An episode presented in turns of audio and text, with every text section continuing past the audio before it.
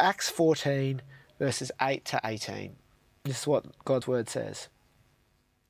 In Lystra, there sat a man who was lame. He had been that way from birth, and he never walked. He listened to Paul as he was speaking.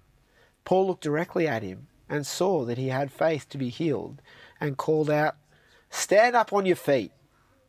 At that, the man jumped up and began to walk. When the crowd saw what Paul had done, they shouted in the Lycaonian language, The gods have come down to us in human form. Barnabas they called Zeus, and Paul they called Hermes because he was the chief speaker.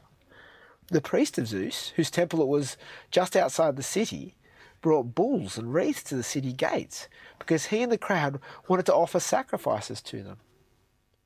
But when the apostles, Barnabas and Paul, heard of this, they tore their clothes and they rushed into the crowd shouting, Friends, why are you doing this? We too are only human like you. We are bringing you good news, telling you to turn from these worthless things to the living God who made the heavens and the earth and the sea and everything in them. In the past, he let all nations go on their way. Yet he has not left himself without testimony. He has shown kindness by giving you rain from the heavens and crops in their seasons. He provides you with plenty of food and fills your hearts with joy. Even with these words, they had difficulty in keeping the crowd from sacrificing to them. I don't want anything. That's the craziest thing, and it's the weirdest thing to say, where I have no ambition. Somewhere in the middle of absolute confusion, absolute disappointment, the fruition of all of my dreams, standing there with everything anybody else had ever dreamed about having, and being unhappy.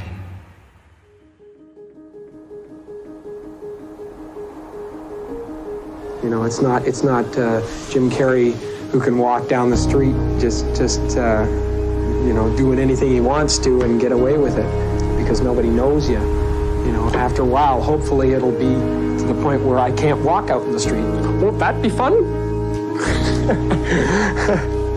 where, where, where it'll be impossible to, to walk anywhere without being recognized.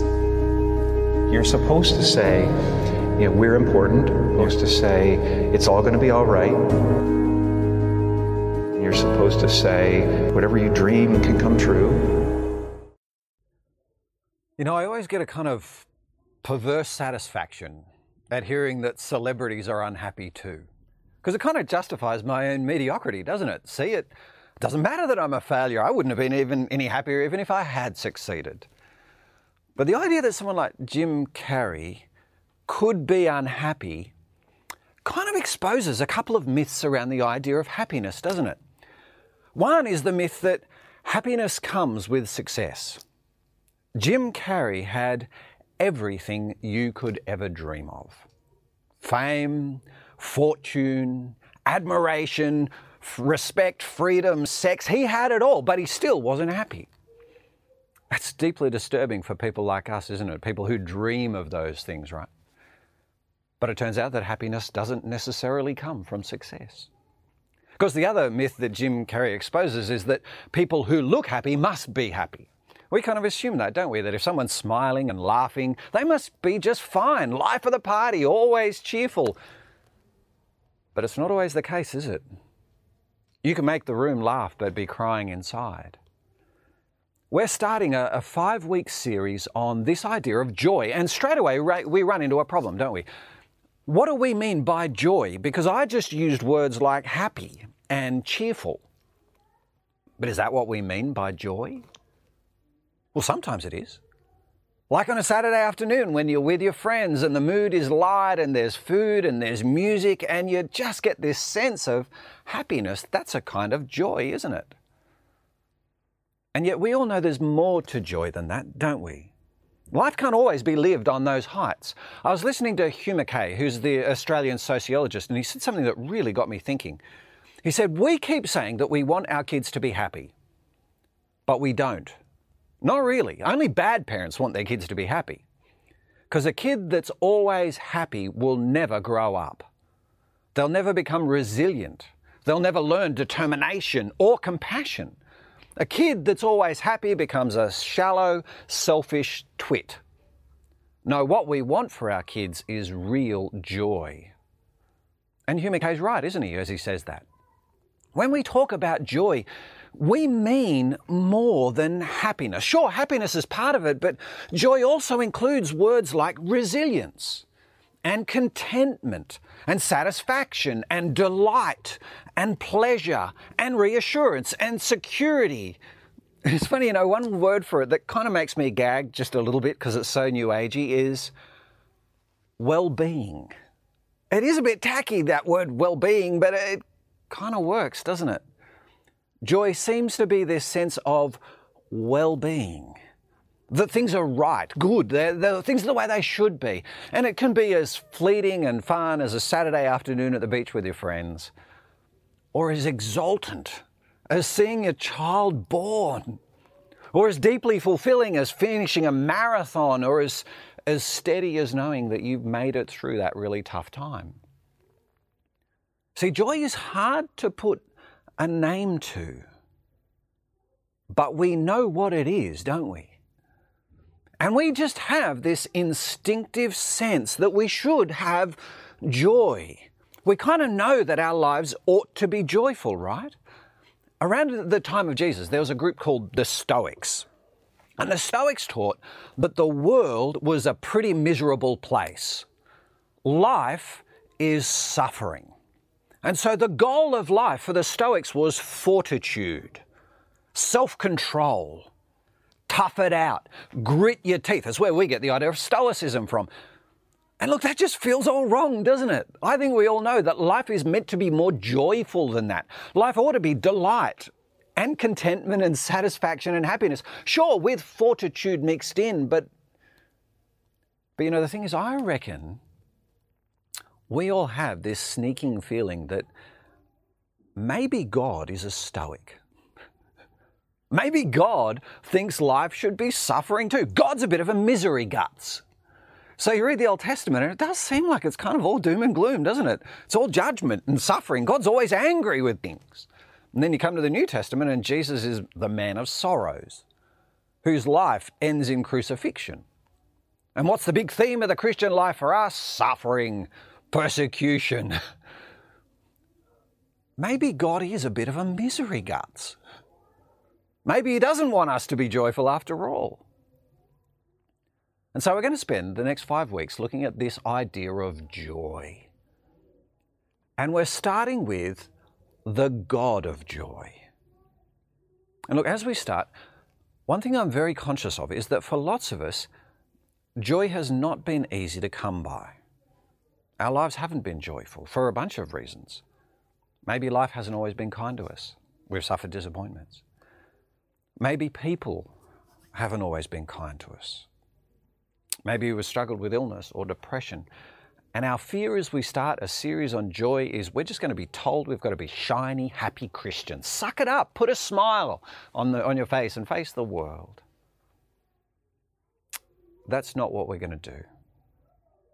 Truth be told, I'm one of those people who've struggled to find joy for my own reasons. And so the last thing I want to do is be insensitive in this series. And yet we are going to see today that God does have our joy at his heart. God does want us to be joyful. And in fact, before we talk about our joy, we need to talk about God's joy. Before we talk about the God who gives us joy, we need to start by meeting the God who has joy. Because you see, our God is joyful. Far from being the dour faced misery guts, our God is the God who sings. Has that ever occurred to you? Our God is the God of the Psalms, the God who sings. God's the God of Psalm 100, a psalm for giving grateful praise.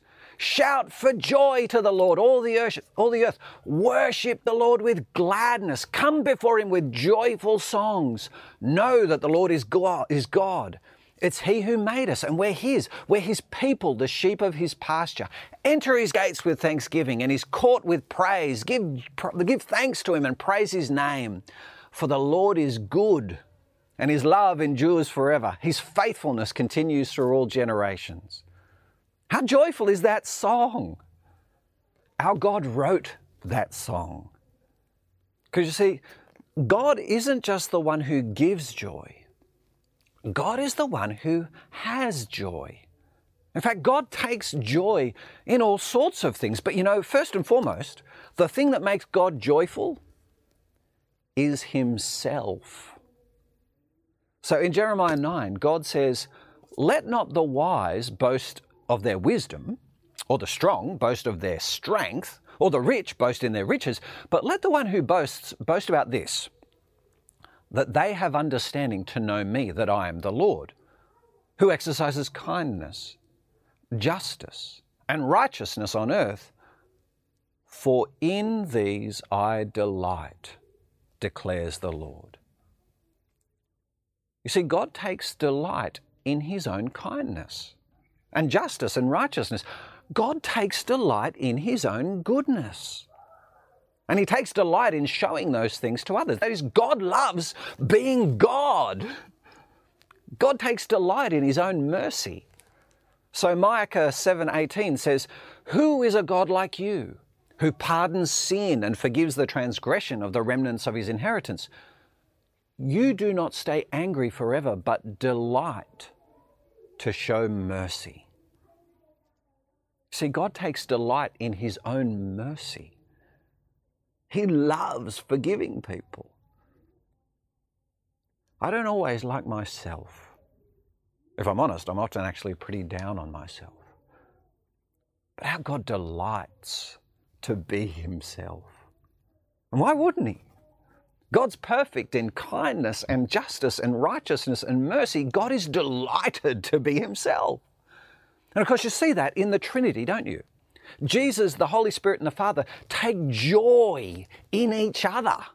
So Luke 10 says, At that time, Jesus, full of joy through the Holy Spirit, said, I praise you, Father, Lord of heaven and earth, because you've hidden these things from the wise and the learned and revealed them to little children. Yes, Father, for this is what you were pleased to do. See, how great is that? Jesus has joy through the Holy Spirit and he delights in his Father's decisions and actions. The Trinity is like this little collective of joy.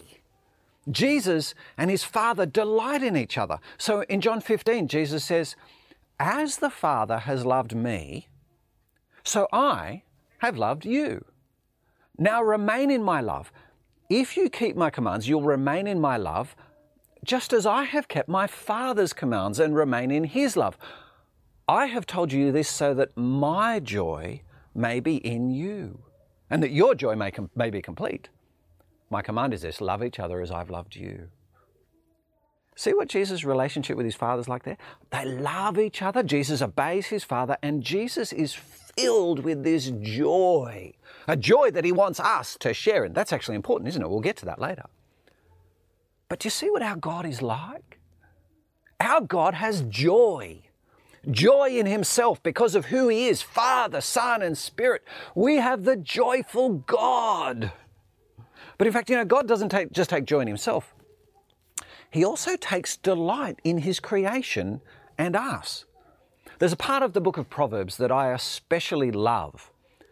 It's when wisdom herself starts talking in chapter 8. And wisdom says, I was there when God set the heavens in place, when He marked out the horizon on the face of the deep, when He established the clouds above and fixed securely the foundation, fountains of the deep, and when He gave the sea its boundary so that the waters wouldn't overstep His command, and, and when He marked out the foundations of the earth, then I was constantly at His side. I was filled with delight day after day, rejoicing always in His presence, rejoicing in His whole world, and delighting in mankind. Isn't that lovely? God's wisdom was filled with delight day after day, delighting creation, rejoicing to be with God, rejoicing in the creation, and delighting in humanity. God delights in His creation. And God also delights in His people. In Deuteronomy, Moses says to Israel, then the Lord your God will make you the most prosperous, make you most prosperous in all the work of your hands and in the fruit of your womb, the young of your livestock and the crops of your land. The Lord will again delight in you and make you prosperous, just as He delighted in your ancestors. Isn't that fantastic? God delights in His people. He loves to bless us. He loves to give us things, to give us gifts. In other passages, God delights in our obedience or our humility or our blamelessness. I especially love Ephesians chapter 5, where Paul says, For you were once in darkness, but now you are light in the Lord. Live as children of the light. For the fruit of the light consists in all goodness, righteousness, and truth. And find out what pleases the Lord.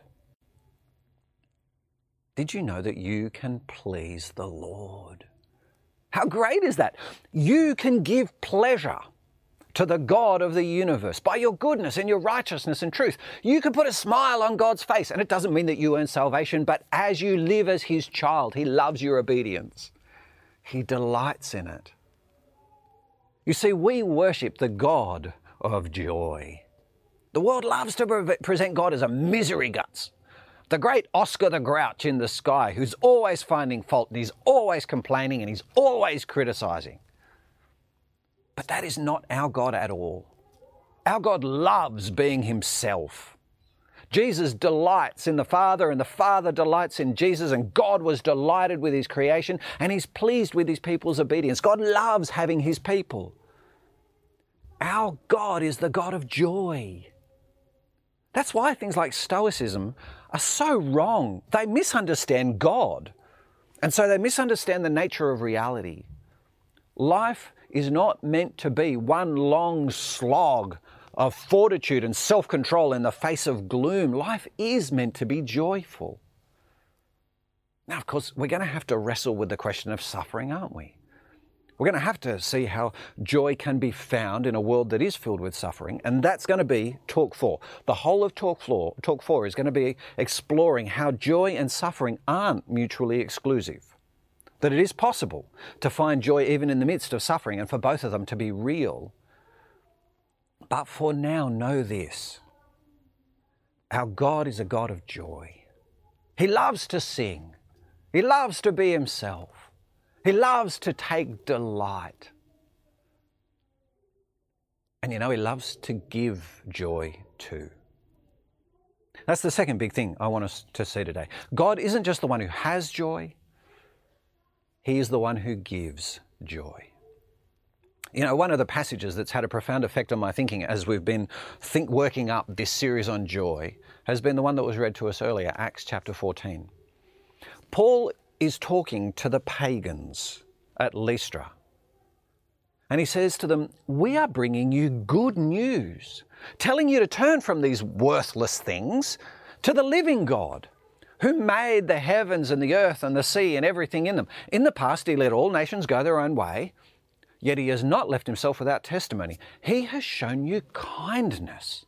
By giving you rain from heaven and crops in their seasons, he provides you with plenty of food and fills your hearts with joy. Now, isn't that amazing? Because you see, Paul is not speaking to Israelites here. He's not speaking to Christians either.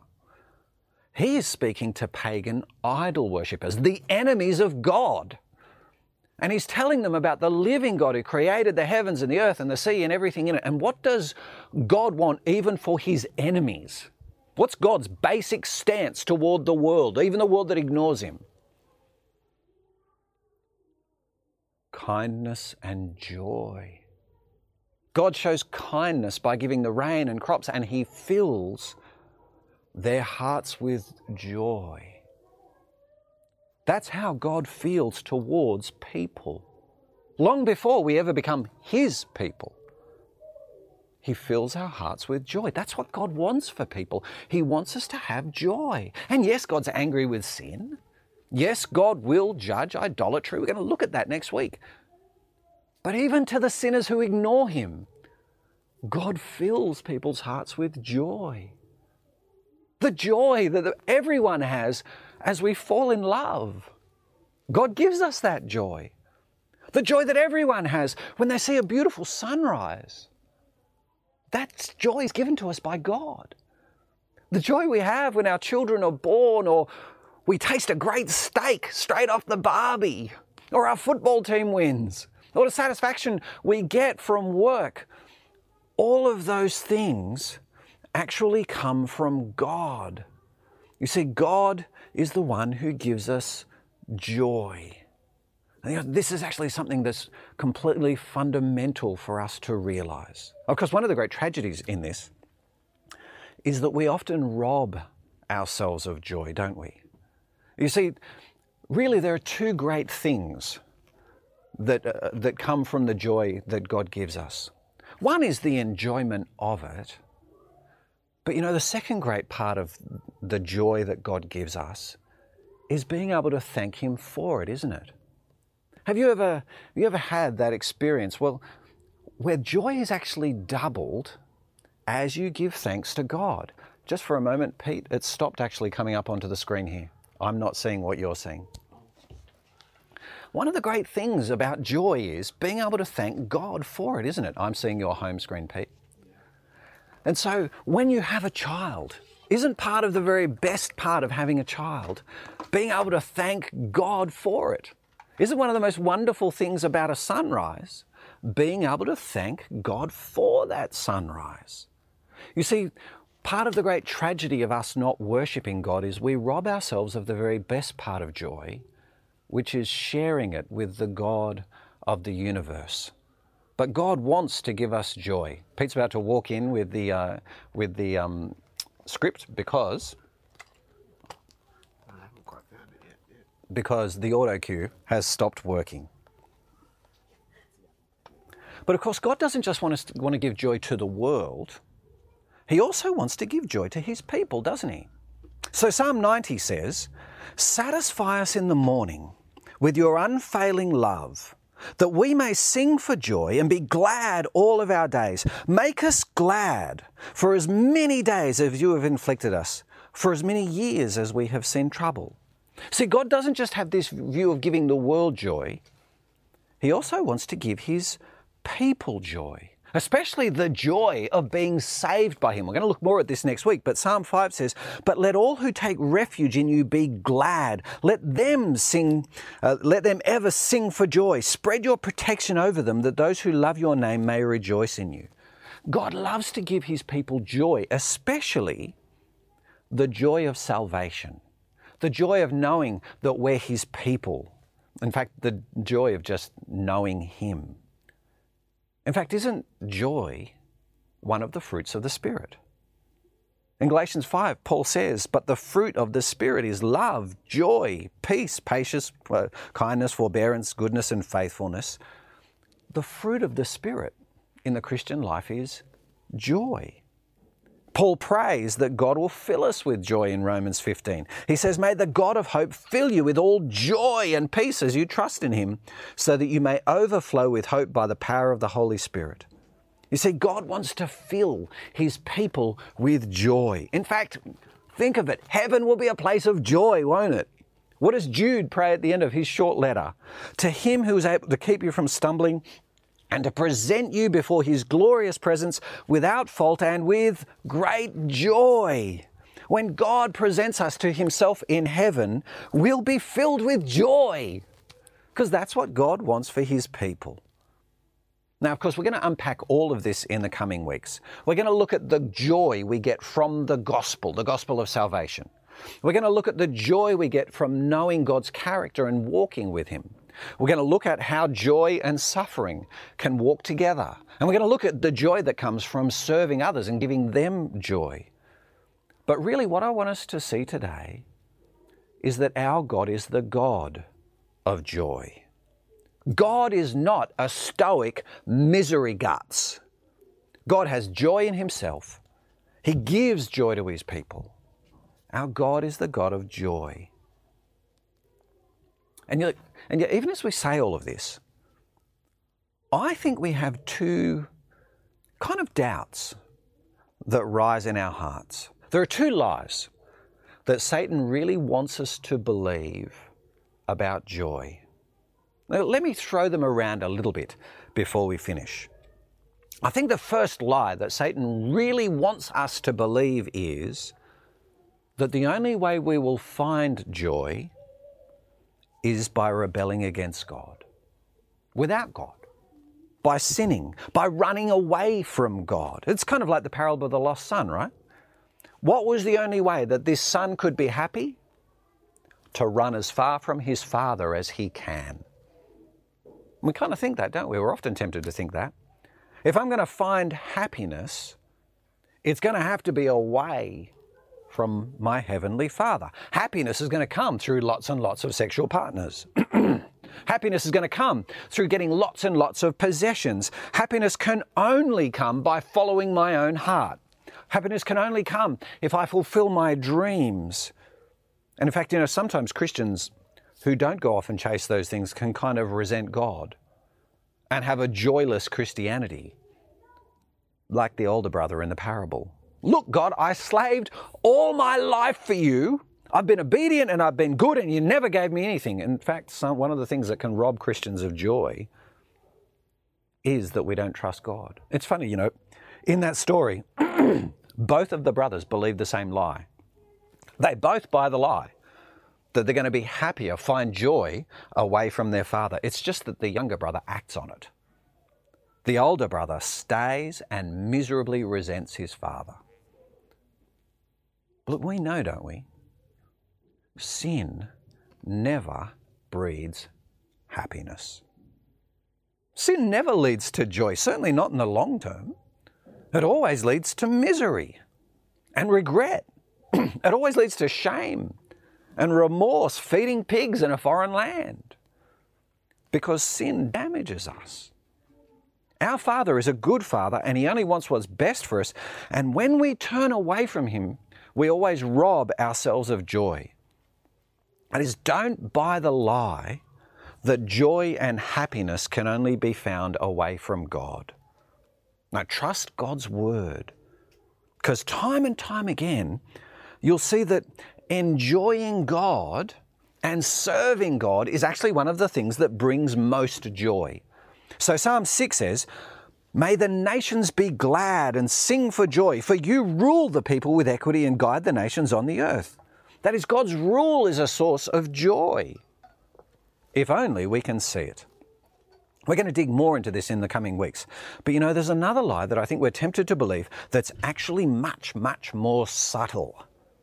But I think it's even more prevalent, especially among Christians. It's the lie that God is the servant of my joy instead of being the source of my joy.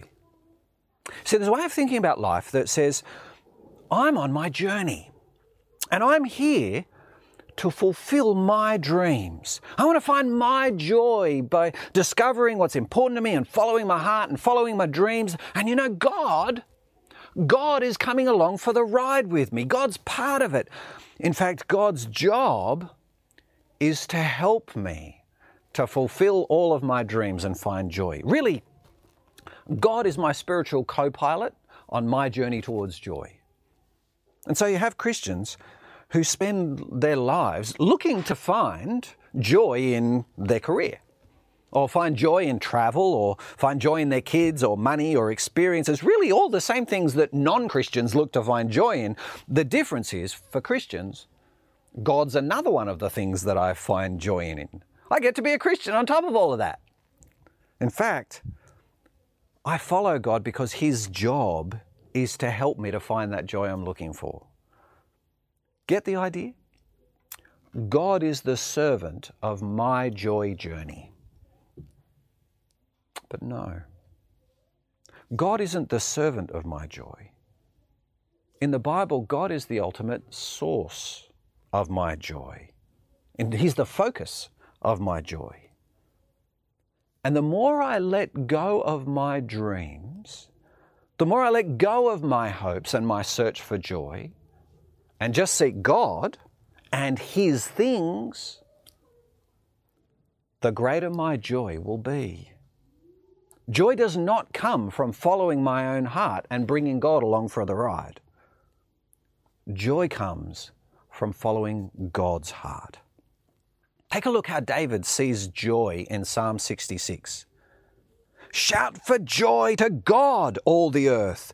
Sing the glory of His name. Make His praise glorious. Say to God, How awesome are your deeds! So great is your power that your enemies cringe before you. All the earth bows down to you. They sing praise to you. They sing the praises of your name. Come and see what God has done his awesome deeds for mankind.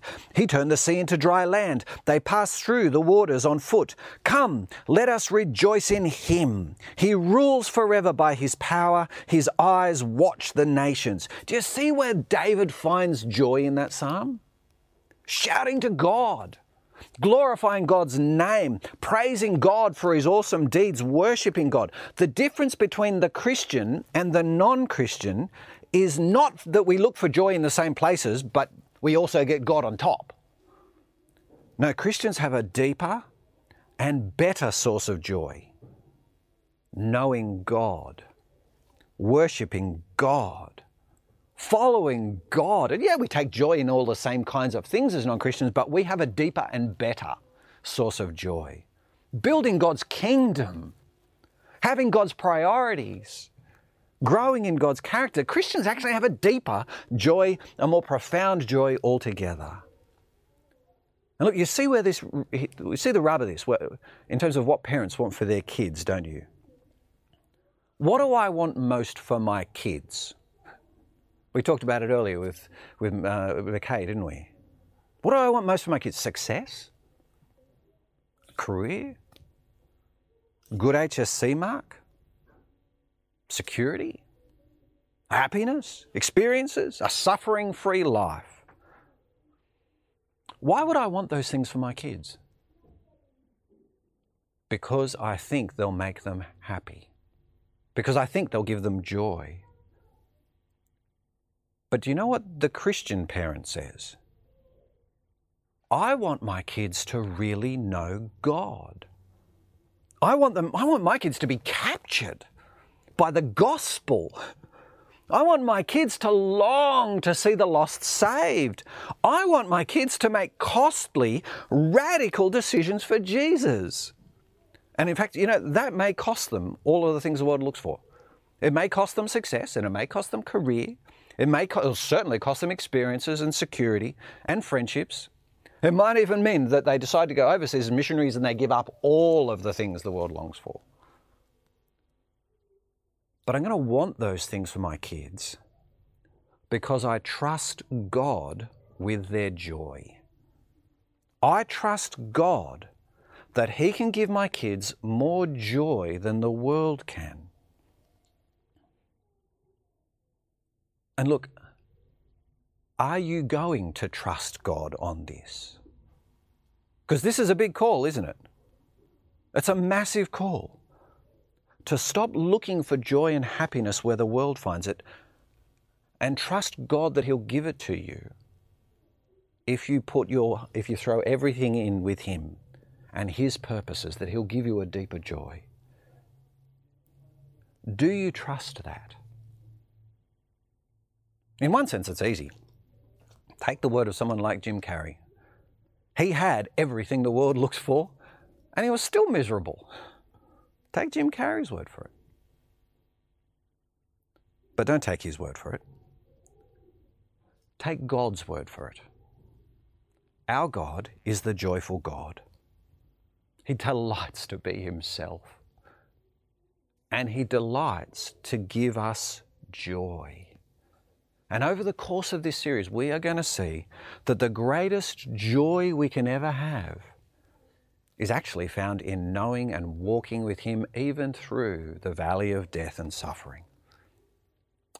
Let's praise our God and ask Him that we'll trust Him. Let's pray. Our Heavenly Father, we praise you because you are not a misery guts. You are not the stoic God of a horrible creation and a miserable life of fortitude. You are the God who sings You're the God who takes delight in being you. We praise you for your mercy, your justice, your goodness, your righteousness, your truth, your purity and perfection. We praise you because you love to be you. And we praise you that you take delight in what you've made, that you take delight in the creation and humanity and your people.